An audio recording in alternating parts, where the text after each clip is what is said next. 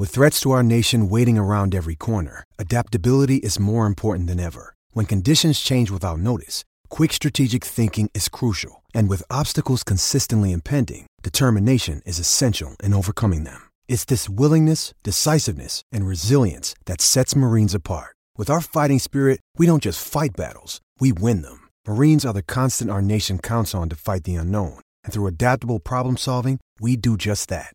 Learn more at marines.com. I'm Alex Rodriguez. And I'm Jason Kelly. From Bloomberg, this is The Deal. Each week, you'll hear us in conversation with business icons. This show will explore deal making across sports, media, and entertainment.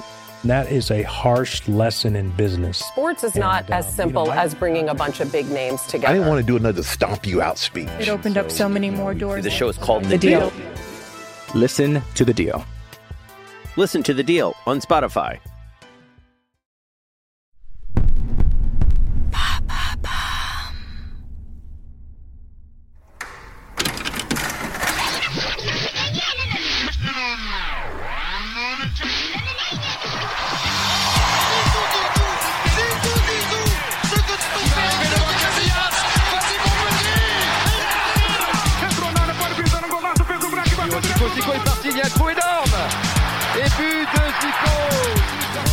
Il n'y a pas de vent, il fait frais, mais c'est une température idéale pour jouer au football.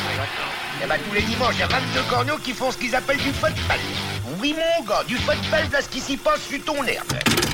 Bonjour à tous et bienvenue sur le Soyez sympa rejouer. Chers supporters de l'équipe de France, nous vous avons fait rêver en rejouant France-Brésil 98 ou cette même affiche en 86 et en 2006, mais aussi le France-Italie 2000, le France-Argentine 2018. Alors du coup, aujourd'hui, on a décidé de vous plonger dans un match beaucoup moins sympa, la défaite des Bleus en ouverture de la Coupe du Monde 2002 face au Sénégal. Avant de vous détailler le programme complet, petit tour de table avec autour de moi trois chroniqueurs pour refaire le match. Numéro 10 de Genside, il avait hâte qu'on rejoue ce match car il s'y connaît en fiasco sur un terrain de foot. Bonjour Yannick Mercieris. bonjour, bonjour à tous. Je ne dirai rien de ton vrai niveau de foot, monsieur Crochet. Exactement. Ce qui se passe sur un terrain reste sur un terrain.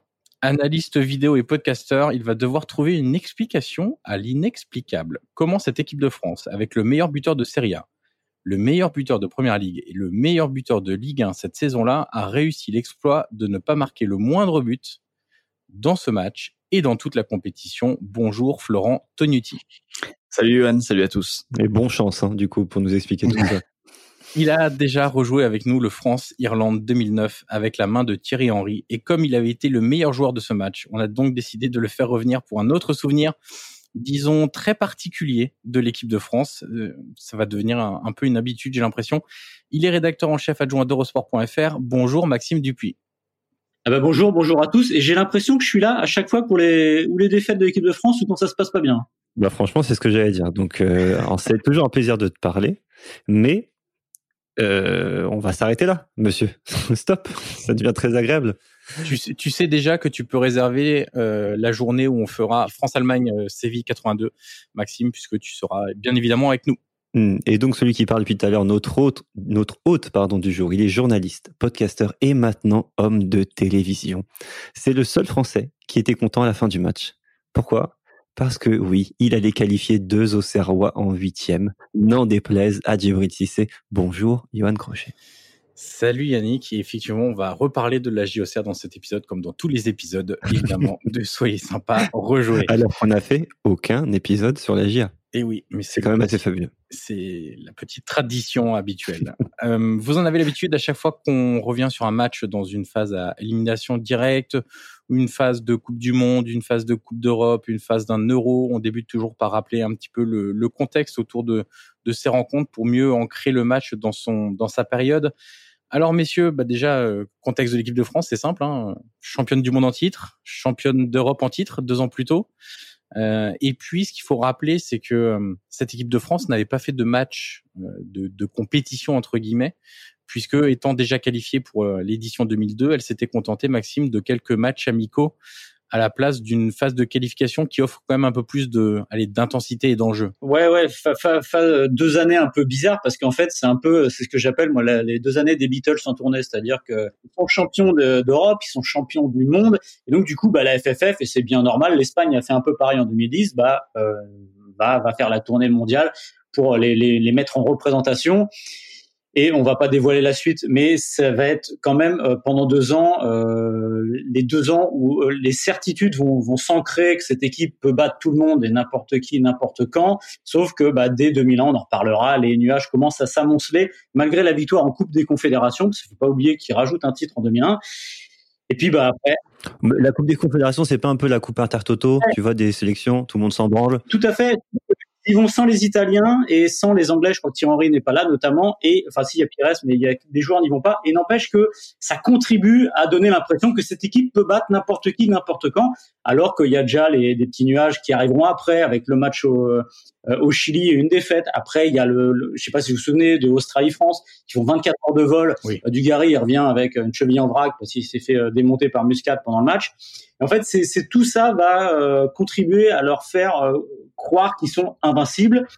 Et comme le groupe ne bouge pas, on le verra si on parle de la liste des 23, que c'est une liste qui est quand même très très très euh, conservatrice, eh ben ils arrivent euh, comment dire en Corée du Sud en pensant qu'ils vont être évidemment double champion du monde euh, un mois plus tard.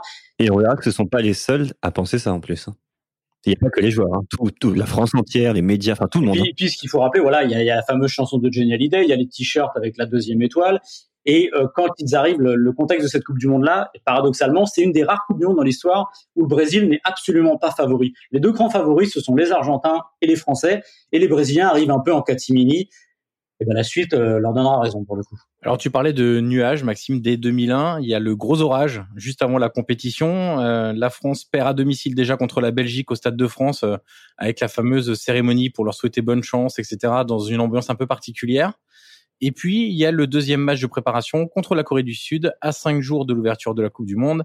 Et là, l'orage, la grêle, les éclairs, c'est la blessure évidemment de Zinedine Zidane qui aura des conséquences évidemment très importantes, euh, Flo, sur, euh, sur cette équipe de France à la Coupe du Monde 2002.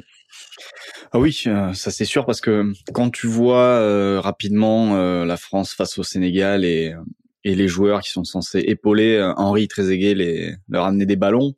Tu vois que Djorkaeff est très très loin d'avoir le, le niveau pour réendosser en fait le costume de, de meneur de jeu. C'était plus quelqu'un qui était neuf et demi, euh, appelé à être décisif, mais pas à maîtriser le tempo d'une rencontre, pas pas capable forcément de, de ouais de simplement de mener le jeu quoi.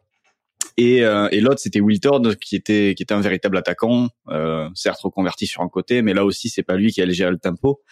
Et euh, ce qui va se passer face au Sénégal, on approfondira après, mais c'est une équipe de France. C'est un problème qu'on va revoir en plus dans les autres équipes de France après, même quand elles seront moins armées en qualité individuelle, etc. C'est l'incapacité de cette équipe à, à s'installer dans le camp adverse et à, et à démontrer sa supériorité en restant en haut et en attaquant par vague. Euh, la vraie difficulté de cette équipe, c'est que à chaque fois que l'attaque est terminée, que la balle est perdue, quoi que ce soit, tu as l'impression vraiment qu'elle est coupée en deux et elle est incapable de rester dans le camp, euh, dans le camp de son adversaire. Et le fait de pas pouvoir gérer le tempo, d'avoir des attaques qui partent parce que ça part de d'un ballon en profondeur, euh, d'une accélération individuelle, etc. Ça fait que généralement le quand l'action part, le bloc s'étire et une fois que le bloc s'étire, au moment où tu perds la balle, et eh ben t'as plus de mal à la récupérer. Et c'est là que Zidane, qui était capable de de gérer le tempo, d'avoir des de s'associer avec deux, trois joueurs autour de lui, donc de calmer le jeu dans le camp adverse, apporter quelque chose de différent. Et les Français n'ont pas eu de remplaçant à partir du moment où il s'est blessé. Du côté du Sénégal, messieurs, déjà première chose à dire, 20 des 23 appelés pour cette Coupe du Monde 2002 évoluent en Ligue 1 et en Ligue 2. Flo, du côté des, des qualifs pour cette Coupe du Monde 2002 et, et, des compétitions avant cette Coupe du Monde 2002, ce qu'on voit très vite, c'est que, outre le fait d'être compétitif, le Sénégal a une défense de fer. Oui, une défense de fer, une défense de Ligue 1. Ils ont un bloc, c'est-à-dire le fameux bloc, le fameux bloc bien en place. Euh, ça va pas beaucoup plus loin que ça, mais c'est vrai que quand tu regardes leur qualif pour la Coupe du Monde, ils sont quand même dans un groupe avec à l'époque le Maroc, l'Égypte, l'Algérie et la Namibie. Donc c'est quand même un groupe assez assez costaud. Et ils ne prennent que deux buts en huit rencontres. Et ils ne sont menés qu'une seule fois pour une défaite d'ailleurs face à face à l'Égypte du, du merveilleux Mido. Mais c'est une équipe, par exemple, sur cette phase de qualif qui fait 6 clean sheets en 8 rencontres, donc 6 matchs sans prendre de but, en une rencontre. Et ensuite, quand tu regardes leur phase finale de Cannes, là aussi c'était en janvier 2002, juste avant, ils font une finale mais sur cette finale, euh, sur l'ensemble de la compétition, il, n'encaisse qu'un seul but euh, face au Nigeria en demi-finale. Donc tu sais déjà d'entrée que euh, c'est quand même une défense très très très solide, puisque avant d'affronter l'équipe de France en match officiel, ils ont fait 13 matchs sans prendre de but sur 17 rencontres au total. Alors le truc qui est un peu surprenant, c'est que ça va se gâter après euh, la victoire face à la France, vu qu'ils vont en prendre trois face à l'Uruguay et ils vont en prendre un aussi face au Danemark lors de la du reste de la phase de poule. Mais au moment d'affronter les Bleus, euh, c'est une équipe quand même très solide derrière et qui en tout cas euh, s'avance en étant la meilleure défense du du continent africain. Alors on va rentrer dans le match maintenant, parler des compositions d'équipe. Maxime, du côté de la France, on est donc sur le 4-2-3-1 entre guillemets dans le sens où euh, euh, on reste sur le système, euh, le système pardon avec Zidane. Barthez dans les buts, Thuram, De Sailly, Leboeuf, Lizarazu en défense, Vieira, Petit au milieu de terrain, Wiltord, Djorkaeff, Henry en soutien de de Trezeguet. Et c'est là où tu disais que dans ce groupe, dans cette équipe, il y a quand même un côté conservateur par rapport à 98 et 2000.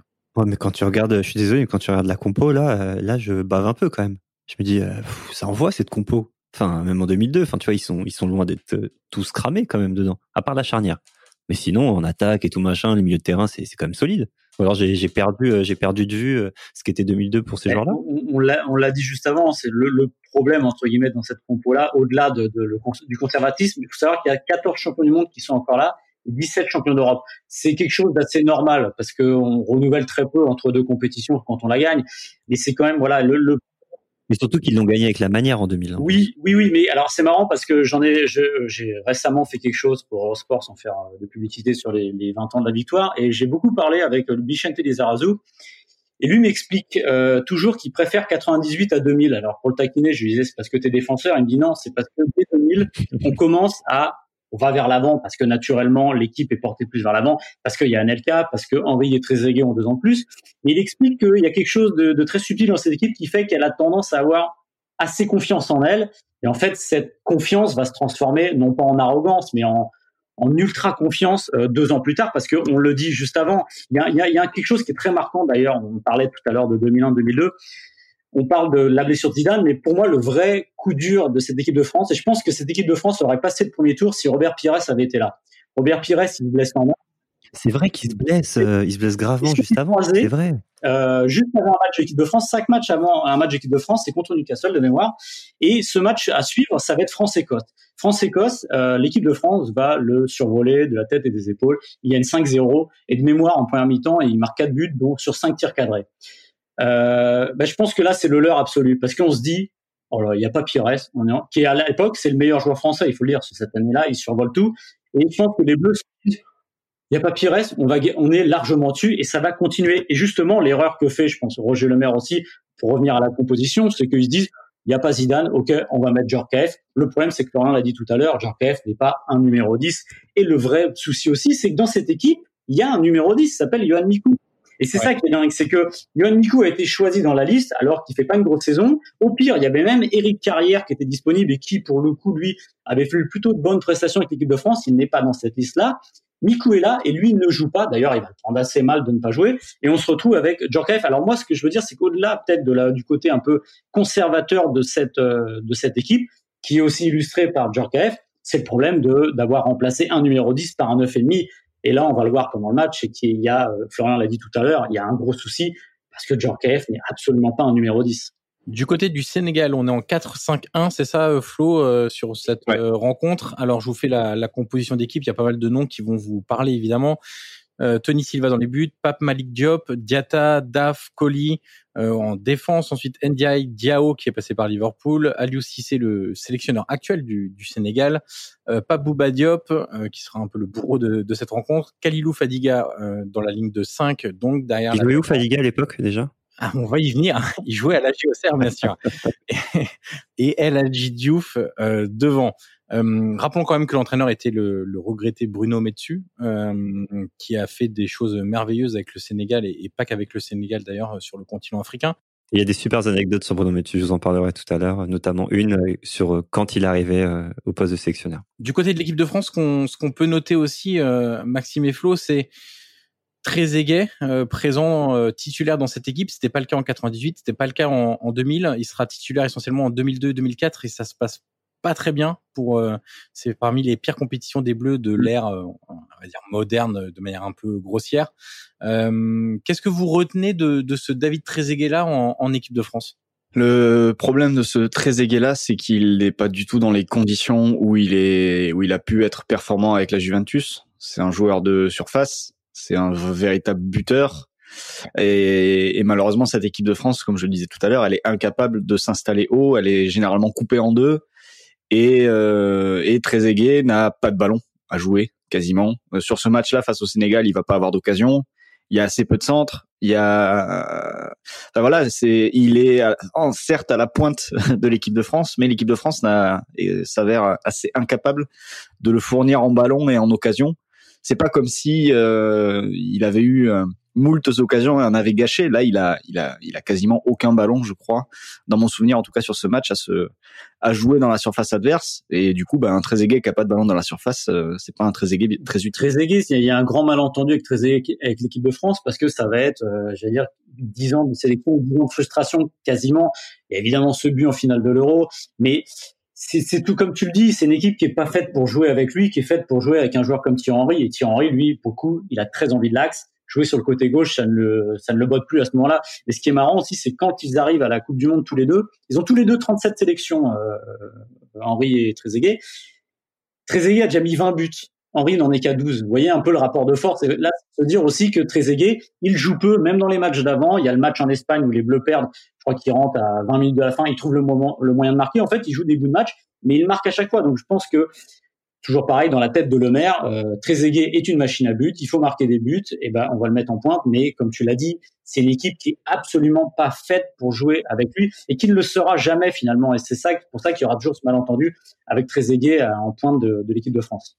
Du côté du Sénégal, petit focus, euh, tu en as un petit peu parlé, euh, Yannick, en, plaisantant, mais rapidement sur Kalilou Fadiga, qui était dans à ce moment-là un joueur dominant de, la JOCR en qui commençait à être dominant aussi en, Ligue 1, c'est l'aligné des des ailiers euh, qui mangent la craie sur le sur le bord de terrain, euh, voilà, euh, très très collé à la ligne de touche de de la GIA, Vairua, Diomède, Fadiga.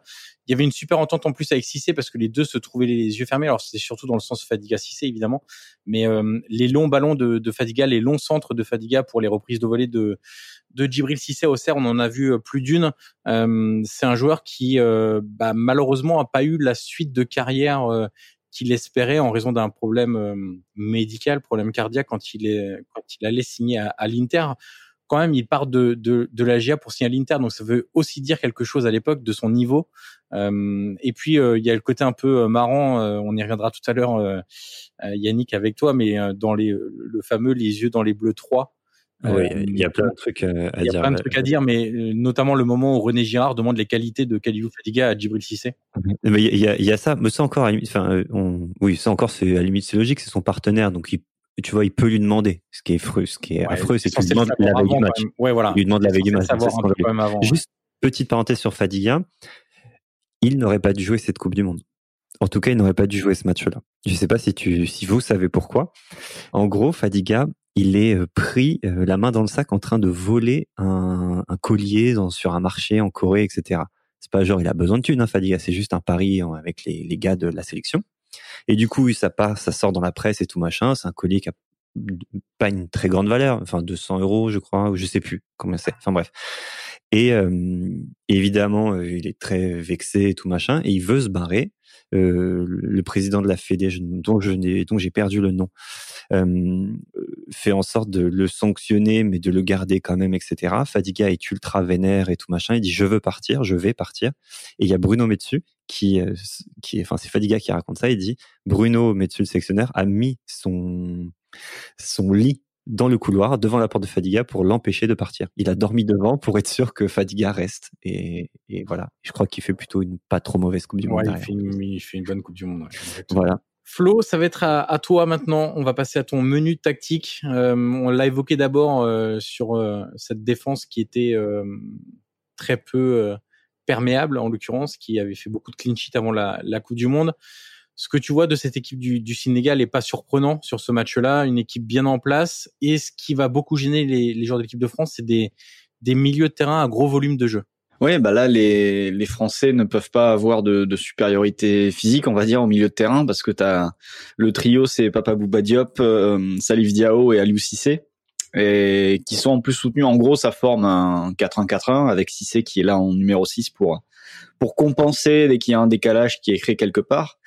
Et, euh, et en plus de ça, il y a aussi euh, sur les côtés des joueurs qui, qui défendent. Fadiga à gauche va défendre, mais Finalement, Fadiga est assez peu sollicité défensivement parce que Thuram prend pas vraiment son couloir. Et à l'opposé, on a euh, on a euh, Ndiaye, je crois, qui joue en effet sur l'aile droite, qui remplace Henri Camara euh, sur ce match-là, et qui est là vraiment pour pour fermer le couloir et aider notamment euh, Ferdinand Colli lorsqu'il a besoin de, de de soutien face à Thierry Henry.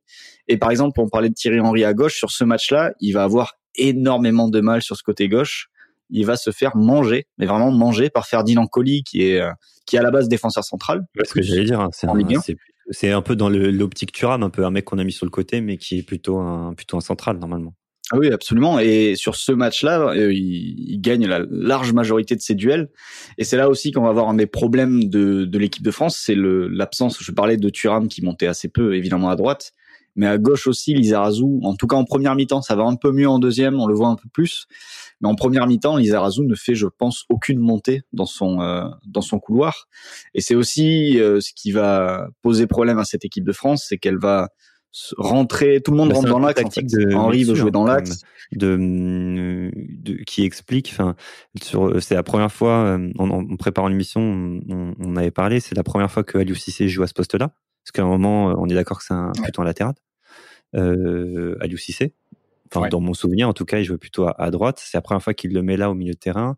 Et il met pas son, finalement, son meilleur buteur, Henri Camara, qui est le, le mec qui a le plus de sélections, qui est encore actuellement le meilleur buteur de l'histoire du Sénégal. Et il le met pas. Et il l'explique, euh, et c'est Diouf, je crois, qui explique, qui dessus dit à Camara six mois avant, quand il sait qu'il y aura France-Sénégal, il dit Tu ne joueras pas ce match-là. Parce que tactiquement, on fera autrement. Donc euh, voilà, mets-toi ça en tête. Désolé, mais tu ne joueras pas ce match-là. Donc ça veut dire que quand même, Metsu avait euh, avait en tête déjà son plan face à cette équipe de France qui allait arriver sans surprise avec la même tactique depuis depuis des mois et des mois. Quoi. Alors Flo, qu'est-ce qu'il aurait fallu faire pour bouger cette équipe du Sénégal du coup? Bah, je reviens à ce que je disais tout à l'heure, ce côté très coupé en deux de, de l'équipe de France, avec euh, avec l'incapacité de rester dans le camp adverse après avoir lancé une première attaque, c'est-à-dire de les mettre sous pression. Quand tu as un bloc adverse qui décide de t'attendre dans sa moitié de terrain, euh, la moindre des choses, c'est d'être en capacité de bah, de l'y maintenir et de l'étouffer, de l'asphyxier. Et en fait, les Français, tu voyais qu'à chaque fois, la perte de balle, il y avait beaucoup trop de distance entre les attaquants, les milieux de terrain et même les défenseurs qui étaient un cran plus bas. Et Vira est petit, malgré leur très gros volume de jeu aussi. Quand ils ont des espaces trop grands à défendre, bah, à un moment donné, ça devient, ça devient trop compliqué. D'ailleurs, il y a un échange entre entre euh, Roger Lemaire et, euh, et Emmanuel Petit dans Les Yeux dans les Bleus 3, euh, donc celui sur ce sur ce tournoi, où Emmanuel Petit n'a qu'un mot à la bouche. D'ailleurs, généralement c'est l'inverse, c'est les entraîneurs qui ont qui français qui n'auraient que ce mot à la bouche, mais là c'est Petit qui n'a que ce mot à la bouche. C'est les duels, faut gagner les duels, faut gagner les duels. Et Roger Lemaire lui répond oui non mais t'es gentil avec les duels en gros. Je parle. Non, c'est globalement ce qu'il dit. Hein. Le, le mais il lui dit euh, t'es gentil avec les duels, mais s'il y a euh, s'il y a 10 mètres entre toi et le joueur euh, et qu'il a 10 mètres et qu'il y a 10 mètres autour de toi sans coéquipier, ça sert à rien de sortir parce que le duel tu vas le perdre. Et c'est un petit peu ce qui touche cette équipe de France. Oui, mais il faut quand même gagner les duels. C'est-à-dire qu'il s'écoute pas. oui, voilà, il a pas, il a pas compris en fait le, le, et euh, et le fait que en effet cette équipe de France manque en fait de, de compacité, soit pas compacte, parce qu'en effet pour gagner les duels, le mieux avant c'est collectivement réussir à réduire les espaces. Et ça, euh, la réduction d'espace, que ce soit avec ballon euh, ou sans le ballon, c'est-à-dire avoir des solutions avec ballon et sans la balle, euh, réduire les espaces pour pouvoir intervenir de manière plus efficace individuellement.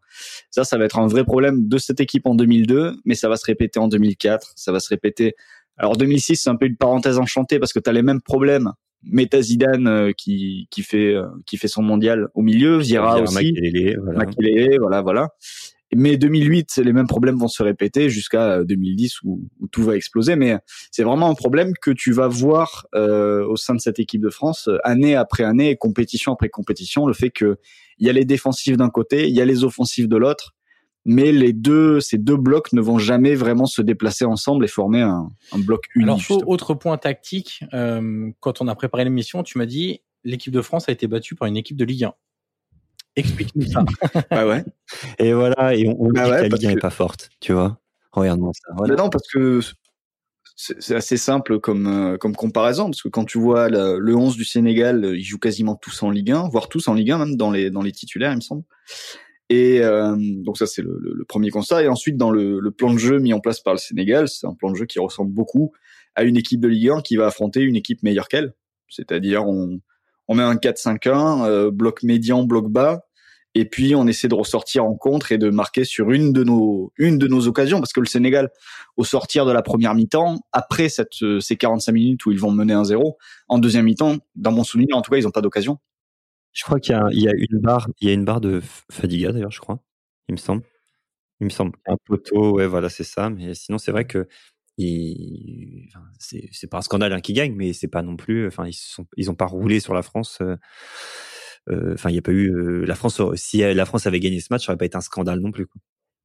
Non, ouais, les Français vont toucher les poteaux, par exemple, avec Henri. Euh, mais mais voilà, le, le, Sénégal après, une fois qu'ils ont marqué, ils restent assez minimalistes, ils restent bien en place et ils vont et ils vont tenir jusqu'au bout.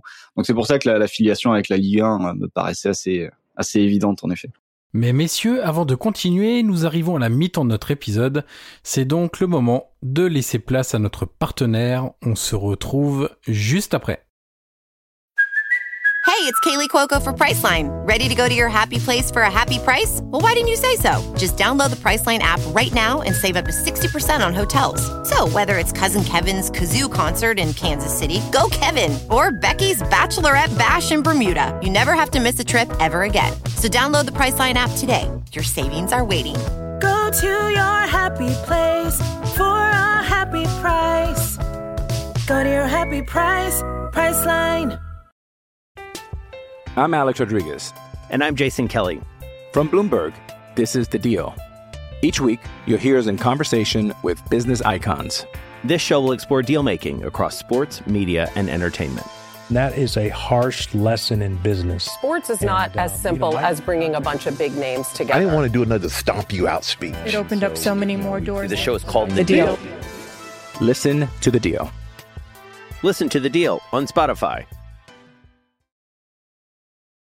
Alors, dernier point, on part de ce match-là pour évoquer les trois autres, enfin les deux autres matchs de groupe, donc les trois en tout.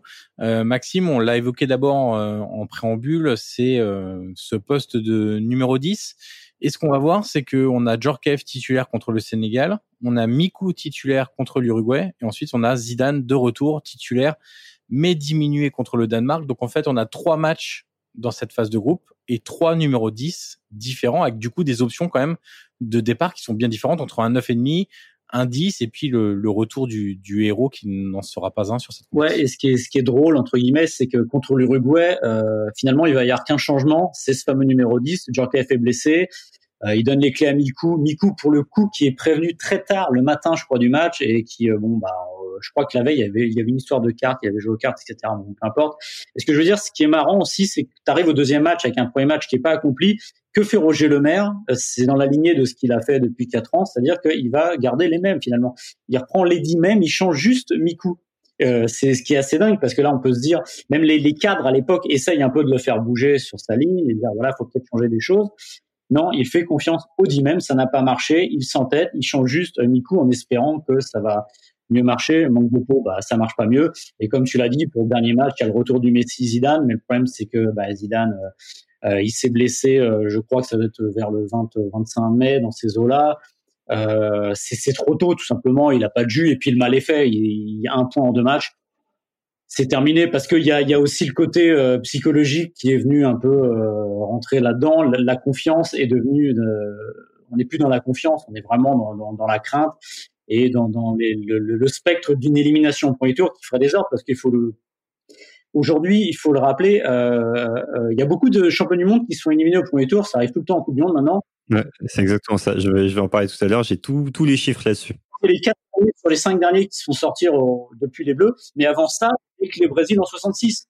Donc c'est mais, c'est ça, mais il n'y a pas que ça. Hein. Tu verras, j'ai fait la liste, c'est, monumental. Euh, en fait, venir en étant champion du monde, c'est une très mauvaise idée. Il y a un truc que je dois rajouter sur justement sur le côté euh, dont on n'a pas encore parlé, c'est le côté physique. Cette Coupe du Monde 2002, faut se rappeler aussi que c'est un peu la Coupe du Monde des favoris rincés. C'est-à-dire qu'on va arriver avec une finale paradoxalement entre le Brésil et l'Allemagne. C'est la première fois qu'ils jouent en Coupe du Monde. C'est deux plus grandes nations euh, du, du, football international. Mais tout au long du parcours, tous les favoris vont se faire euh, dégager très vite les demi-finales, c'est la Turquie et la Corée du Sud quand même. Et il faut rappeler que cette Coupe du Monde, c'est la Coupe du Monde qui démarre le plus tôt dans l'histoire. Le match d'ouverture, je crois que c'est le 30 mai, parce que pour des raisons climatiques, il faut démarrer plus tôt. Et il faut savoir que bah, les Français, ils sont pas non plus avantagés par ça, parce que finales de Ligue des Champions, par exemple, celle où Zidane marque son but, c'est le 15 mai. Donc lui, dans l'absolu, il aurait eu que 15 jours pour se préparer on est déjà dans une euh, dans un rapproché entre le football de club qui va appeler ce qu'il y aura après, c'est-à-dire le rapproché entre la compétition et la fin du football de club. Les Français, ils jouent tous dans des grands clubs, ils font tous des saisons de dingo, ils sont complètement rincés. Et en plus, c'est une équipe qui est déjà beaucoup plus vieille euh, que ce qu'elle était auparavant, puisque c'est une équipe qui, qui reste la même. Et de l'autre côté, vous l'avez dit, les Sénégalais, c'est une équipe de Ligue 1 peut pas dire qu'ils ont eu des saisons XXL, donc ça va aussi jouer, ça n'excuse rien, mais c'est un élément qu'il faut prendre en ligne de compte aussi au moment d'analyser cette Coupe du Monde. Alors, on va parler du fiasco maintenant. Il y a beaucoup, beaucoup, beaucoup de choses à dire, parce qu'au-delà de cette défaite initiale contre contre le Sénégal, c'est toute la compétition euh, qui va être très, très compliquée pour pour l'équipe de France. Alors on s'est amusé à regarder euh, Yannick, euh, notamment euh, Flo et moi. c'est un grand mot. Hein. les yeux dans les... en fait, c'était drôle quand même. Voilà, les yeux dans les bleus 3. et ça apporte au final quand même quelques détails, messieurs. C'est même plus que, que des détails, c'est que tu... En fait, quand tu le revois, c'est plus facile évidemment de faire l'analyse après, mais quand tu vois le truc, tu dis mais c'est évident que ça se passe comme ça. Tout du long, tu as l'impression qu'il prépare en fait comme un match de Coupe de France. Ils arrivent, il y a plein de petits mots. Barthès qui dit ça va, tranquillou, on va pas se prendre la tête. Le maire qui dit normalement ça va passer. Euh, de Saï qui qui a une pointe de détail, il dit ouais, tous les doutes, tous les soucis, ils vont être balayés par une petite victoire. Euh. Et, en fait, ils sont là, ils sont là en disant, eh, les gars, on est quand même, euh, c'est quand même nous, on va gagner, on est plus fort, on va gagner, ça va passer. Et surtout, c'est que ce match, ce qui moi m'a choqué en regardant ça, c'est il n'est absolument pas préparé c'est t'arrives à ton contrôle de maths, t'as pas révisé, ou ton contrôle d'histoire géo, t'as pas révisé. Et forcément, bah, tu, tu as une mauvaise note, c'est évident. Ils n'ont pas révisé. Alors vas-y, dis-nous, euh, rentre un peu dans les. Bah, bah, t'as le, as le plus, et je vous invite vraiment, vous regardez sur YouTube Les yeux dans les bleus 3, c'est pas légal, mais regardez quand même, c'est autour de la 15e minute, t'as René Girard qui demande à Djibril Cissé des infos sur, je sais pas quel poste il avait, René Girard à l'époque, adjoint de je sais pas trop quoi. Oui, il est adjoint. Il est quoi? Adjoint. Oui, il est adjoint, voilà. adjoint, adjoint un truc. Et euh, il va voir avec son petit calepin là, il va voir Djibril Cissé en disant bon alors, euh, euh, il demande des trucs, genre il dit genre t'as dû voir des matchs et tout. Enfin tu vois, il dit bon alors ça se passe comment? Bah je sais pas. À droite il y a qui? Ouais il y a Camara. C'est lequel celui-là? C'est celui de Sedan. Et Djibril lui dit bah non c'est l'autre. Ah ouais Suleiman qui va avoir après d'ailleurs en tant que coach. Euh, ah ouais lui il est axial. Ok super. Il demande des trucs comme ça et c'est juste, il ne connaît personne. Et c'est des, des trucs genre, euh, il, il, comprend pas en fait. Et à la, donc il demande, et il y a hum, et hum, René Gérard lui dit bon au fait, hein, s'il y a des trucs qui te reviennent, tu me dis en gros. Tu vois, tu me dis hein, s'il y a des trucs qui te reviennent au cas où on doit on doit faire ça. Et ses analyses elles sont pétées. Diouf il dit il dit sur Diouf il dit ah ouais il est chiant, ouais Rouspette il est chiant. Il y a rien de tactique, il y a rien, il y a aucune technique. Et à un moment, euh, Djibril lui dit bah ouais, en fait, c'est mignon. Diouf me parle de Diouf, mais déjà, un, Djibril Cissé, il sera pas titulaire, donc il s'en branle. Et il dit, bah c'est surtout avec Franck et, Marcel qu'il faut voir ça. Eux, ils ont de l'expérience, et puis ils vont jouer contre lui, donc euh, demande, demande à lui, quoi. Et lui, et Gérard demande, il dit, bon, si tu vois un truc, euh, tu me dis, hein, puis de toute façon, on a le temps, on a le temps de, de, de retrouver, on a le temps d'en parler. Bah non, mec, C'est la veille du match. T'as pas le temps d'en reparler, quoi. C'est avant qu'il faut le faire. Si, si t'en parles le jour du match, tu fais quoi à l'entraînement la veille? C'est voilà, c'est comme ça. Tout ça, c'est la résultante de, de, des années précédentes. C'est la confiance accumulée. Ils pensent que en, il suffit d'entrer sur le terrain pour gagner euh, leur préparation comme ça. Euh, quand vous, vous, voyez aussi le, le, parce que on, on parle aujourd'hui beaucoup de de l'isolement des bleus quand ils sont en compétition. Moi, j'ai connu les bleus isolés seulement en compétition, c'est-à-dire euh, soit en 2010. Ouais, euh, 2010 ou même en Suisse, ils étaient sur un hôtel qui était sur des hauteurs. C'était impossible de s'approcher à 500 mètres de l'hôtel parce qu'il y a des barrières partout. En 2002, c'est tout le contraire. Ils sont à Séoul et l'hôtel, il est ouvert en cas de vent. Moi, j'y étais pas, j'étais encore étudiant, mais les journalistes qui étaient m'ont raconté, c'est-à-dire que on croise de Saïd dans les couloirs, on croise un tel, euh, il y a un casino. C'est vraiment la Coupe du Monde relax, c'est-à-dire que c'est l'absolu inverse de ce qu'on a connu depuis 18 ans. Et en fait, y a, je me souviens qu'il y a les femmes, on a les images des femmes qui sont au bord du terrain d'entraînement. En fait, à ce moment-là, ce sont devenus des superstars. Ce sont devenus, c'est ce que j'ai dit c'est les Beatles. C'est les Beatles, exactement. Ouais. C'est Lisa Razou hein, qui dit ça. Elle dit c'est les la tournée des Beatles. C'est lui hein, qui dit. C'est ça. Et c'est vraiment le côté. Alors, est-ce qu'on peut leur en vouloir? Oui et non, parce que je peux comprendre qu'une équipe qui gagne, qui gagne, qui gagne, se dit à un moment, on va continuer à gagner. Moi, je pense que le le responsable entre guillemets là-dedans, c'est aussi Roger Lemaire. Il les a parfaitement accompagnés entre 98 et 2000, mais à un moment, il n'a pas su faire ce que. Il a perdu le fil. Ouais. Et ce qui est très dur, Del Bosque a eu le même problème avec l'Espagne. C'est un moment, faut savoir dire à un joueur, écoute Coco, t'es peut-être plus au niveau, il faut se renouveler parce que si on ne renouvelle pas, on n'avance pas. Il n'a pas su faire ça, il a remis toujours les mêmes et bah, les mêmes recettes ne font pas toujours les mêmes les mêmes et tu, et tu sens en plus, je trouve que en fait cette équipe-là, certainement qu'elle avait largement oui. le talent et pour pour évidemment battre le Sénégal et peut-être même gagner le mondial, peut-être. Tu vois, il y avait le talent, c'est sûr. Mais c'est juste, il, comme je disais l'heure, ils se sont pas préparés. Il y a une autre scène où De Sailly, on le voit dans sa chambre, il ouvre son lecteur de DVD portable à l'époque, hein, ça existait, et il met et il dit ce mot le jour du match. On est le jour du match. Il dit bon, alors observons un peu ces, Sénégalais et il regarde et c'est que maintenant, à quelques heures du match, qu'il se dit ah tiens alors contre qui je vais jouer? Et, et, il fait des, il fait des réflexions où je me dis mais c'est alors je sais c'est pas d'un racisme ordinaire incroyable mais je me dis mais qu'est-ce qu'il dit? Et il dit il dit le problème avec les camarades parce qu'il y en a deux tu sais pas qui est qui t'arrives pas à les reconnaître ils jouent dans le même style. Mais qui mais qui dit ça t'es défenseur tu vas jouer contre un attaquant tu sais pas contre qui tu vas jouer. Tu vois? Et puis ils font des il fait des des trucs genre il, y a des envolées comme ça il dit bah t'as beau les étudier mais les africains quand ils dans une série positive quand ils ont pris confiance ils font la différence parce qu'ils sont dans la folie c'est quoi ces analyses de, de colons? Mais c'est n'importe quoi. C'est n'importe quoi. Et, et, et, heureusement que c'est entre guillemets de Saïd qui le dit. Mais c'est un blanc qui dit ça, mais on crée au scandale.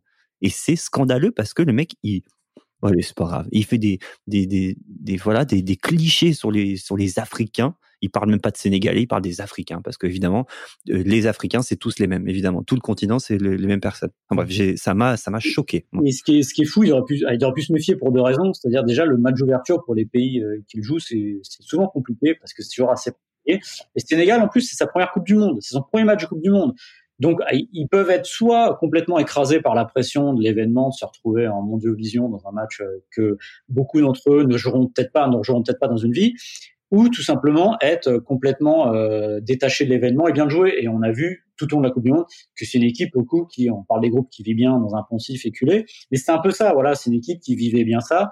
Et la France s'est fait prendre à son propre jeu, c'est-à-dire d'entrer sur le terrain et de se dire, on va rentrer sur le terrain, ils nous voient, ils savent qu'on est champion du monde, qu'on est champion d'Europe, qu'on a gagné la Coupe des Confs, donc on, ça va passer, mais le problème c'est qu'il fallait un peu plus que ça pour que ça passe pour. On parlait de la, gestion de, de Le Maire tout à l'heure. Euh, est-ce qu'il n'y a pas eu une prise de conscience tardive aussi? Parce qu'on voit dans ce documentaire Les yeux dans les bleus 3, comme qu'il y a une volonté de, de serrer la vis au dernier moment. Il y a quand même plein de d'éléments marqueurs euh, de, de cet état d'esprit. Il y a après le, le Sénégal, le maire qui dit devant les joueurs on va resserrer la discipline avant l'Uruguay, le maire qui dit arrêtez de vous la raconter, il faut courir, se retrousser les manches. C'est malheureux, c'est malheureux que je sois obligé de dire ça.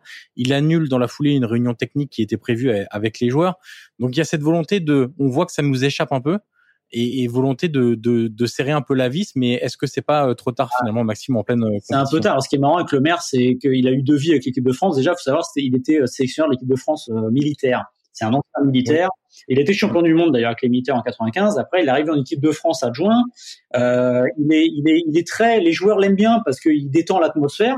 Mais après, il devient sélectionneur. Et quand on devient sélectionneur, on peut plus être le, le j'allais dire le fanfaron. Donc faut changer un peu. Donc ça, je pense que tant qu'il y avait du confort, que l'équipe de France avançait, ça allait très bien. Mais à un moment où il a fallu, euh, comme tu le dis, ça arrive trop tard, il leur parle comme un militaire trop tard, et en plus, il a un, ça peut être une qualité, mais ça devient un défaut quand ça va mal, il est têtu. Et on verra contre l'Uruguay, c'est-à-dire que les joueurs le poussent à essayer de changer un petit peu. Non, non, non, non, il va continuer jusqu'au bout. Et justement, je pense qu'à un moment, bah, il est plus audible parce que le fil est cassé, parce que il n'a pas écouté ses joueurs, même si c'est pas des joueurs qui doivent faire une équipe il faut écouter ces mecs-là. Tant qu'à prendre ces mecs-là, tant qu'à prendre de Saïd, tant qu'à prendre des mecs qui ont une telle expérience, autant bah, constituer une équipe avec eux. Il ne saura pas le faire et c'est pour ça qu'il va aller droit dans le mur jusque Danemark. Yannick, une autre facette du côté euh, Beatles en tournée, c'est euh, le côté euh, bah, justement star des Bleus qui s'affiche maintenant clairement à travers des campagnes de, de pub de plus en plus ah ouais, les pubs, ouais, les pubs. Bah, je, vais, en parler maintenant. Je reparlerai de la préparation du match du Sénégal parce qu'il y a plein de choses à dire sur comment ils ont abordé le match. Mais oui, quand tant qu'on est sur ce côté des Bleus qui qui en font trop, en fait, c'est ce que j'appelle moi la génération d'Annette et on se rappelle tous de cette pub. On remet ça, Anelka, Wiltord, etc. Elle a marqué beaucoup de monde. En fait, 98, on en avait parlé quand on a fait le, France-Brésil 98. 98 a consacré les Bleus en tant que star. Ils sont passés de footballeurs à people. Et là, on parle d'une France à l'époque qui veut pas de footballeur. Hein. Le footballeur en 98, c'est ringard, c'est un peu beauf, euh, etc. Le foot, c'est ça. Mais maintenant qu'ils gagnent, c'est un peu plus glam, c'est différent. Et donc, du coup, bah, quand c'est glam, quand ça plaît au public, et eh ben forcément, il y a des thunes dedans dans l'histoire. Et les publicitaires vont s'arracher les, les footballeurs. Bon, évidemment, on se souvient tous de la pub de 2002 d'Adidas, qui est l'équipementier, donc c'est à peu près assez logique, avec d'une, prétention sans nom de faire la pub avec les deux étoiles. Vous vous rappelez de ça? Donc, on voit l'équipe de France avec potentiellement un deuxième étoile qui arrive, etc. Bref. C'est, euh, il faudra attendre quand même 16 euh, ans pour avoir euh, une deuxième étoile. Heureusement qu'on l'a maintenant. Mais c'est pas tout. Il y a une ribambelle de pubs de ces jours-là. Je les ai pas tous donnés, mais je vous en donne comme ça. Lizarazu, il fait Bouygues, Petrolan et Lu. D'ailleurs, euh, avec un jeu d'acteur parfois très très très douteux. Partez qui fait la pub McDo, vous vous rappelez, où il tape, où il embrasse un, un Big Mac sans, sans graines de sésame? T'as Leboeuf qui fait la pub pour Leboeuf. Euh, t'as Zidane qui fait la, fameuse pub Volvic, t'as Vieira qui traite une vache pour Candia, donc t'as la pub d'Annette, t'as la pub L'Oréal avec euh, Maldini et Petit. Bref, t'as tout ça, mais pour moi la plus caractéristique de toutes ces pubs, c'est celle de De Sailly pour SFR. Est-ce que vous vous souvenez de cette pub-là? Le téléphone, non? Exactement, De Sailly avec les deux téléphones. Déjà, ça en dit long sur euh, sur ce que devient de Saï, genre j'ai besoin de deux téléphones et tout machin. C'est, enfin voilà, et, le, et on voit vraiment tout le business, toute la place du business chez les joueurs qui sont aujourd'hui devenus des hommes d'affaires et presque plus des footeux. Et, il, et dans la pub, dans la pub, le début de la pub, ils le disent même, ils disent depuis que Monsieur de Sailly est devenu chef d'entreprise. En fait, il le dit, c'est écrit, c'est écrit noir sur blanc. Et donc forcément, c'est cette pub pour moi, c'est le symbole de ce qui pendait au nez euh, de cette équipe de France, c'est de d'oublier ce qu'ils étaient à la base, c'est-à-dire des footballeurs. Et après, tu peux pas leur reprocher de faire du business, etc. Machin. Très bien, mais ça fonctionne si tu n'oublies pas ce que tu es de base. Si de ça il fait de la pub, c'est pas parce qu'il est sympa, c'est parce qu'il est champion du monde et qu'il est footballeur à la base. Et et le seul problème, c'est qu'en 2002, c'est juste un publicitaire, c'est juste un panneau et c'est plus un défenseur. Est-ce que ça nous choquerait autant aujourd'hui, Flo et Maxime, euh, ces, ces, ces, grandes campagnes de pub? On sait qu'à l'époque c'est un peu nouveau. Est-ce qu'aujourd'hui ça nous choquerait euh, forcément de voir des joueurs aussi exposés médiatiquement euh, notamment sur l'aspect euh, commercial, avant une euh, avant une grande compétition. Ils le ils le sont, mais d'une manière différente. C'est-à-dire que Yannick l'a dit, c'est des grandes publicités. C'est à l'époque, c'est la télévision. Donc personne n'échappe à la télévision. Il n'y a pas les réseaux sociaux. Il y a Internet, mais c'est pas la folie encore. Euh, C'est-à-dire que les gens se mettent devant la télé, ils les voient euh, jour et nuit. Voilà. Aujourd'hui, ils sont un peu plus maîtres de leur com. Et dans l'absolu, si j'ai pas envie de voir les pubs de Griezmann, dans l'absolu, bah, si je regarde pas trop la télé, si je regarde pas trop ces réseaux sociaux, c'est un peu plus dilué. Donc il y a cette impression aujourd'hui, euh, il y a 18 ans, de côté un peu euh, matraquage, voilà. Matraquage, c'est-à-dire que vous regardez TF1, vous regardez le 20h, il y a, je sais pas, 10, 11, 12 millions de personnes qui regardent, il y a 10, 11, 12 millions de personnes qui voient les pubs avec Marcel de Sailly, avec la chanson, je crois que c'était Captain Say What, des trucs comme ça tout le temps, tout le temps, tout le temps. Vous l'avez dans la tête, ça vous rentre dans la tête. Et puis évidemment, c'est la revers de la médaille. Moi, je leur en veux pas tellement d'avoir fait ça. Moi, c'est plus de pas avoir compris dès 2001 qu'il fallait peut-être bouger les lignes.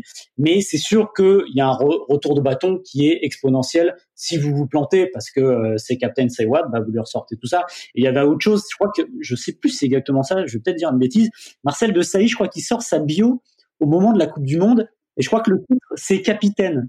Alors que le type est capitaine des Bleus depuis, euh, depuis le départ de, de Didier Deschamps. Donc voilà, on voit ça a, ça a basculé aussi. Voilà, il y a tout ça. Mais encore une fois, c'est tout un, tout un amoncellement de, de confiance glané au fur et à mesure qui fait qu'on en est arrivé là pour le coup. Yannick, tu voulais rajouter quelques petites anecdotes sur euh, la préparation? Ouais, ouais. En fait, sur, sur la préparation du match aussi, parce que France-Sénégal, c'est pas que un match de foot, c'est aussi un moment d'histoire. Euh, faut pas l'oublier, le Sénégal est une colonie française entre la fin du 19e et jusqu'à la fin du, du 20e. le général de Gaulle donne l'indépendance au Sénégal, en, enfin donne, ça devient Tom, etc. Bon, indépendance en 46, euh, en début d'indépendance en 46, puis après indépendance en 60 avec le avec le général. Et euh, et pour les Sénégalais, c'est c'est un match très très important. Et d'ailleurs, Diouf le dit. Il dit c'est son plus beau souvenir et il dit le 31 mai 2002, donc le jour du match quand il gagne, il dit c'est celui-là notre vraie indépendance on a on, fête deux indépendances, on fête l'indépendance de 60 et celle de 2002. C'est dire à quel point aussi c'était important et du coup dans la préparation du match les, Sénégalais avaient plus envie. Et d'ailleurs ils le ils le disent tous. Aliou Cissé dit euh, clairement il dit on va leur marcher dessus. dessus le dit en off un journaliste de l'équipe avant et dit on va leur marcher dessus ces mots-là. Donc ils étaient vraiment hyper motivés. Ils avaient même un message du président euh, sénégalais Abdoulaye Wade juste avant le match. Genre ils étaient tous là en train d'écouter d'écouter un message du président en disant allez vous représentez euh, euh, le Sénégal. Et il parlait même lui de tout de tout le continent. Et, ça va et, en fait tout ça les Sénégalais l'intègrent. Et ça rajoute ça rajoute plein de choses. Les Français par exemple la veille ils ne vont pas s'entraîner au stade du match alors que tout le monde le fait. Et les Sénégalais ont, ont pris ça comme comme un manque de respect. Donc ça les a motivés encore plus. Au Sénégal le 31 mai 2002 et fériérisé. Je sais pas si ça se dit, mais c'est un jour férié déclaré par le par le euh, par le pays. C'est un jour férié. Donc vous c'est et tout ça en fait ils ont mis sur le terrain un truc euh, qui s'appelle le, le Dembe d'hier. Je, je, prononce certainement très mal, c'est du wolof qui dit c'est aller jusqu'au bout, ne jamais rien lâcher, tout donner, tout donner, tout donner. Et ces gars-là en fait ils ont préparé le match à l'inverse de, des Français parce que techniquement ils sont moins bons, mais ils ont préparé tout ça et ça on le sait pas. Parce que si on est que du, si on regarde que du côté français, bah on se dit bon, ok, il y a eu, c'est un match machin et tout. Mais non, non. En fait, c'était logique qu'ils gagnent ce match parce que ils avaient déjà tout, tout préparé avant. Ils avaient beaucoup plus envie. Et, et, c'est plein de choses comme ça sur sur l'esprit, l'esprit sénégalais, l'esprit de cohésion. On parlait de Metsu tout à l'heure. C'est que quand il a découvert ça, lui français, le Sénégal, euh, au tout début, euh, c'est Fadiga qui raconte ça. Il dit ouais, euh, on t'invite à une soirée. Euh, on veut que tout, il y aura toute l'équipe. On veut que tu viennes. Mais tu dis bon, euh, ok, euh, ok, je veux bien. De toute façon, je peux pas dire non. Ok, d'accord, les gars. il demande c'est où? Et Fadiga lui dit bah c'est chez toi. Et voilà, donc c'est pour vous dire à quel point c'est c'est il s'est imprégné de cette culture-là et cette culture de d'être dans le collectif, d'être ensemble. Et c'est pour ça qu'ils ont qu'ils ont réussi. Et forcément derrière après, quand ils ont gagné, euh, il y a ils ont défilé. Enfin quand ils ont ils sont ils sont éliminés en quart mais il défile à Dakar euh, comme euh, France 98. Euh, euh, c'est à l'époque comme le Cameroun la meilleure perf d'un, d'une section africaine en Coupe du Monde. Enfin voilà, il y a y a, y a plein de choses autour de, de cette équipe-là, mais voilà, quand on ne regarde pas, quand on regarde que du prisme français, on rate toute l'histoire de ce match parce que euh, le Sénégal avait, déjà, en fait, avait déjà tout prévu, tout écrit presque. Alors les Bleus ne vont pas défiler, Yannick, pour le coup après la, compétition. Quelle est la, quelles étaient les, réactions de la presse française après cette euh... T'as la une euh, de l'équipe qui est euh, Coco. Attends, c'est quoi déjà? C'est tellement un vieux jeu de mots pourri. Il dit Cocorico. Non, Cocoriquac. Cocoriquac. Mais ils parlent de quoi? Ils parlent. Ils sont pas encore ils sont pas encore excités. Même dans les JT de France 2, ils disent bon voilà, mauvais démarrage, etc. Mais on n'est pas encore dans la panique parce que euh, on est champion du monde, on est champion d'Europe et que c'était le Sénégal, ça arrive. Voilà, c'est pas bien grave, ça arrive. Mais, mais non, mais non. En fait, c'est qu'il y a eu beaucoup, et ce qu'on disait tout à l'heure avec le maire, ils ont mis trop de temps à réagir, trop de temps à réagir, et après c'était trop tard. Et euh, par contre, après la presse sera beaucoup plus sévère les années d'après parce que justement, ce couac de 2002, bah, il restera pendant très longtemps, euh, jusqu'à 2010, hein, je pense. Hein. Jusqu'à 2010, euh, on n'avait pas vu pire, donc euh, forcément, 2010, ça remplaçait un peu 2002. Sinon, je pense qu'on en parlerait, on en parlerait encore. Alors Maxime, justement, euh, toi qui suis beaucoup l'équipe de France, euh, je vais pas te demander de faire un classement des, des fiascos de, de l'équipe de France, mais euh, on a l'impression, euh, Yannick vient de, de le dire, que après 2002, il y a eu 2004. Après 2004, il y a eu 2008. Il y a eu la parenthèse enchantée 2006. Et après 2008, il y a eu 2010. Donc finalement, est-ce qu'il y a eu des leçons vraiment tirées de de cette Coupe du Monde 2002 On n'a pas vraiment l'impression dans tout ce qui s'est passé après, avec en point d'orgue évidemment euh, un, un, fiasco encore plus grand en, en, Afrique du Sud en 2010. Alors déjà, pour relativiser, l'équipe de France fait quand même trois finales de Coupe du Monde sur les six dernières. Donc si on étire le temps, oui, c'est plutôt pas mal. Mais en effet, il y a du mal à regarder. Domenech, ça va être le plus marquant parce que Santini finalement, il va reprendre cette équipe-là, il met des, des nouveaux, mais à l'arrivée, si vous regardez l'équipe qui est au Portugal à l'Euro, c'est une équipe de France, on va dire classique. Domenech, lui, il essaye de changer les choses, c'est-à-dire en plus, comme il y a des retraites, comme Izarazu, comme Zidane évidemment, comme Thuram, au début, il n'a pas le choix. Il essaye de changer et on va lui reprocher pour le coup. C'est vrai que ça démarre pas bien, mais au début, il y a vraiment cette envie d'apporter du sang neuf. Souvenez-vous, sa première euh, liste, il y a Rio Mavuba qui avait à l'époque, je crois, 19 matchs en Ligue 1, quelque chose comme ça. C'est assez exceptionnel d'aller chercher un joueur aussi jeune. Euh, mais après, voilà, il essaye de changer, mais finalement, qu'est-ce qu'on se rend compte, c'est que c'est avec les, c'est dans les, j'allais dire, dans les vieux pots qu'on fait les meilleures recettes. Et c'est un peu ça, c'est-à-dire qu'à partir du moment où Zidane revient, euh, Thuram revient, Makelele revient, bah il y a finale de Coupe du Monde. Donc, vous êtes toujours dans une, euh, j'ai pas dire une forme de, de nostalgie, mais de dire on regarde derrière de se dire bah euh, c'est avec eux qu'on a les meilleurs résultats. Donc quand on va aller vers l'Euro 2008, bah, tous les on va dire les anciens qui marchaient bien, on les garde. Le seul T'es rattrapé par ton, ouais. ton passé glorieux. C'est vrai, mais, vrai, mais pour le coup, c'est quand même très difficile. Et souvenez-vous aussi, euh, Patrick Vieira. Patrick Vieira, ça va être un des rares finalement qui va être mis sur la touche par euh, par euh, comment dire, par Domenech pour des raisons, on va dire, juste sportives. Souvenez-vous, à l'époque, c'était compliqué de le mettre sur la touche parce que lui, il voulait revenir. Les médias aussi pensaient que Vieira devait revenir. Donc, c'est toujours ultra compliqué de faire ça. Et paradoxalement, vous le voyez, on est arrivé en 2018 avec une équipe de France qui gagne la Coupe du Monde. C'est la deuxième plus jeune de l'histoire à être sacré champion du monde. Et pour le coup, Deschamps, pour l'instant, on, on, on, dit toujours Deschamps, oui, c'est un pragmatique, Deschamps, c'est un conservateur, c'est pas vrai. Regardez le premier match contre l'Australie, l'attaque, c'est quand même Dembélé, euh, Mbappé, euh, Griezmann. Donc au fond, c'est un faux conservateur. Et finalement, regardez entre 2014 et 2018, et même entre l'Euro et 2018, c'est une équipe qui a, qui l'a su renouveler. Il a au moins pour lui de faire ça. Quand ça marche, il garde le même. Mais quand ça marche pas, il sait changer. Et ça, on l'oublie assez souvent. Alors, messieurs, vient le temps du quiz. Et j'ai même envie Attends, on a juste oublié de parler de la malédiction des champions du monde. Ah, vas-y. Mais en 30 secondes, comme tu disais, euh, Maxime, c'est sur les cinq derniers champions du monde, t'as quatre qui sont sortis au premier tour, sur les quatre dernières compétitions. T'imagines? 2018, 2014, t'as voilà, et t'as hum, bah déjà tu regardes, bon 2002, euh, mais genre, tu regardes 2018 l'Allemagne perd, 2014 l'Espagne perd, en 2010 l'Italie fait match nul, mais bon tout ça c'est éliminé. Il euh, y a que le Brésil en 2006 qui arrive à aller jusqu'en quart, mais et sinon c'est la France. Et j'ai regardé, j'ai regardé depuis 82, donc sur les dix derniers euh, matchs d'ouverture du champion, enfin dix derniers premiers matchs du champion du monde, t'as trois victoires, deux nuls et cinq défaites.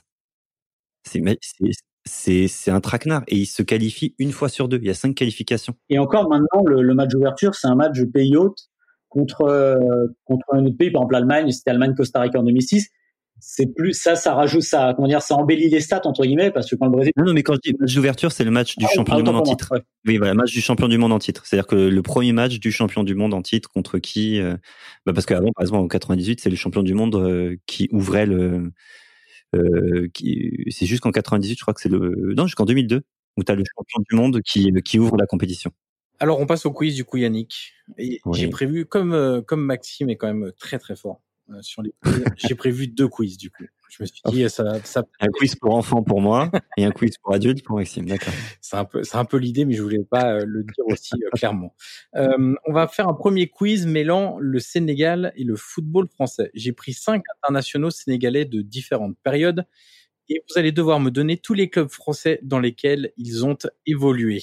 On parle de clubs de Ligue 1 et Ligue 2 avec au moins une présence en pro. Donc, c'est-à-dire que s'il a été formé dans un club mais n'y a jamais joué, ça ne compte pas. Okay. Si je vous dis Souleymane Diawara. Montpellier. Bordeaux, Marseille. Euh, non, Souleymane Camara, putain, pardon, j'ai confondu. Alors, j'ai entendu Bordeaux, Marseille, c'est bon. Sochaux. Sochaux, c'est bon. Le Havre. Oui. Ouais. Il n'a pas joué en Angleterre Les clubs français seulement. Si, mais on cherche. Ah, club français, pardon, excuse-moi. Sinon, ouais, il a joué à Charlton aussi en Angleterre. Il vous en manque un. Euh... Ah, je sais pas où est-ce qu'il est allé après. Après Marseille. C'est dans le sud de la France. Nice Oui. Ah oui. Exactement. Si je vous dis El Hadji Diouf. Lens. Ouais.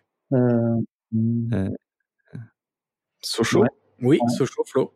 Euh, J'en ai pas d'autres pour l'instant. Il en manque un. euh, non, Sochaux. Non, non. A Je, El Hadji je sais pas. C'est en fin de carrière où il passe dans celui-là? Non, c'est au milieu, enfin, c'est c'est entre Sochaux et Lens. Rennes. Rennes? Oui. Rennes. Oh, Exactement, oui, bien Le joué. stade rennais. Bien joué. Si je vous dis Habib Bey, Euh, Marseille. Marseille. Marseille-Strasbourg. il n'y en a pas Euh. d'autres. J'ai fait durer le suspense, mais il n'y en a pas d'autres. Ah, d'accord. C'était pour voir si quelqu'un me sortait un autre club éventuellement. Euh, si, si je vous dis Mamadou Niang, Ah bah, Strasbourg, Ah, Strasbourg. Marseille, Strasbourg. évidemment. Strasbourg-Marseille, oui. 3. 3, Ouais. oui. Ligue 1, Ligue 2, je rappelle. Le Havre, mais je. Non. Non, ouais. Il est formé à 3, je crois. Oui. Il me semble. Ah, c'est son premier aucune idée. Il vous manque un club du sud de la France qui a fait un passage éclair en, en Ligue 1 Hum, Mar- Istres? Non, Martigues, non? Non, Evian non. Si je vous dis président avec une chaîne en or, chemise, euh, À Arles-Avignon. oui, exactement. Oh, chemise ouverte jusqu'au nombril. Putain, allez, évidemment, Arles-Avignon. Et puis un autre club du, de l'Est de la France, pardon, où est passé un certain Franck Ribéry. Metz. Et oui, Mamadou Niang a joué aussi. Ah, J'avais à oublié Metz. qu'il avait joué à Metz. Et le dernier, c'est notre ami Kader Mangane. Rennes. Lens. Rennes-Lens, Non, oui. Lyon, non? Non, C'est pas Lyon, non? C'est euh, à Lyon, qui passe de Rennes à Lyon, c'est... euh, Ah, Mensa John Mensa, exactement. Il vous en manque deux en fin de carrière. Euh, il a pas fait le Ajaccio, le Gazélec Oui, exactement. Le Gazélec. Ah, Comment il sait ça? Comment il sait ça? Est-ce qu'on peut demander un test Comment il peut savoir ça? Et son dernier club français, il y était il y a pas très longtemps. Club qui a vu passer Habib Bey et Mamadou Niang. Strasbourg. Oui, Strasbourg. Strasbourg. Exactement. Alors, deuxième petit quiz, cette fois, euh, Flo, tu vas intervenir comme joker sur ce quiz-là et tu vas vite euh, D'accord. comprendre pourquoi, parce qu'avec tes amis de, de Vue du Banc, vous avez fait des sagas sur l'euro, donc c'est pour ça que tu as dû euh, passer cet euro 2008 euh, au peigne fin, comme le dit l'expression.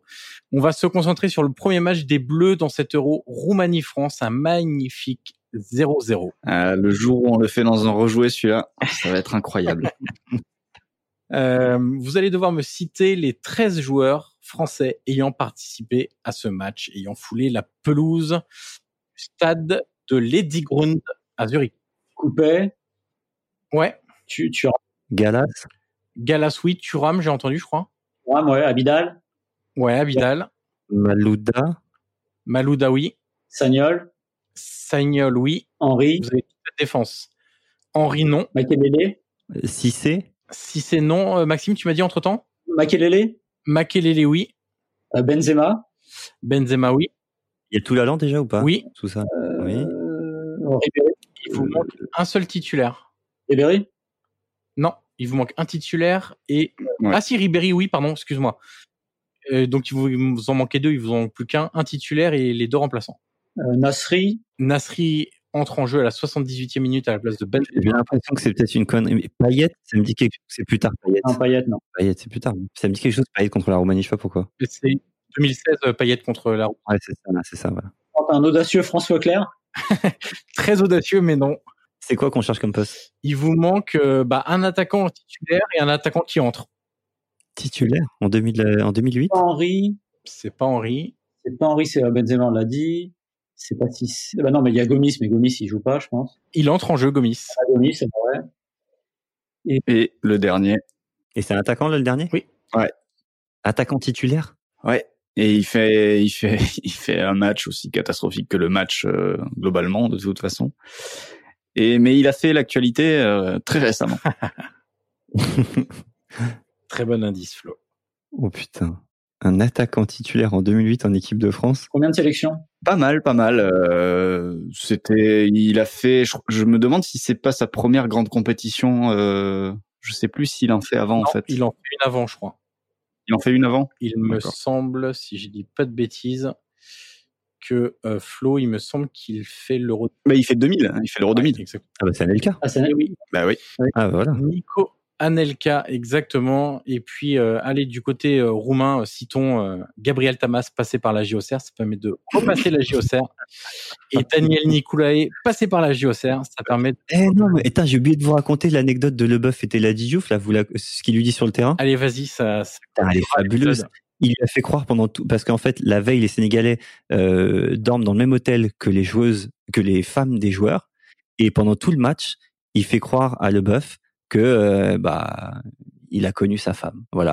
Il dit ouais, on était dans le même hôtel, euh, voilà, ta femme, ta femme, ta femme. Voilà. Il lui a mis ça pendant tout le tout le match. Alors, je sais pas ce qui est vrai ou pas, je sais pas ce qui s'est passé et je ne veux pas savoir, mais euh, grande euh, grande sérénité de Leboeuf quand même quand on connaît l'animal et la Diouf, grande sérénité de notre ami Franck Leboeuf. Clairement.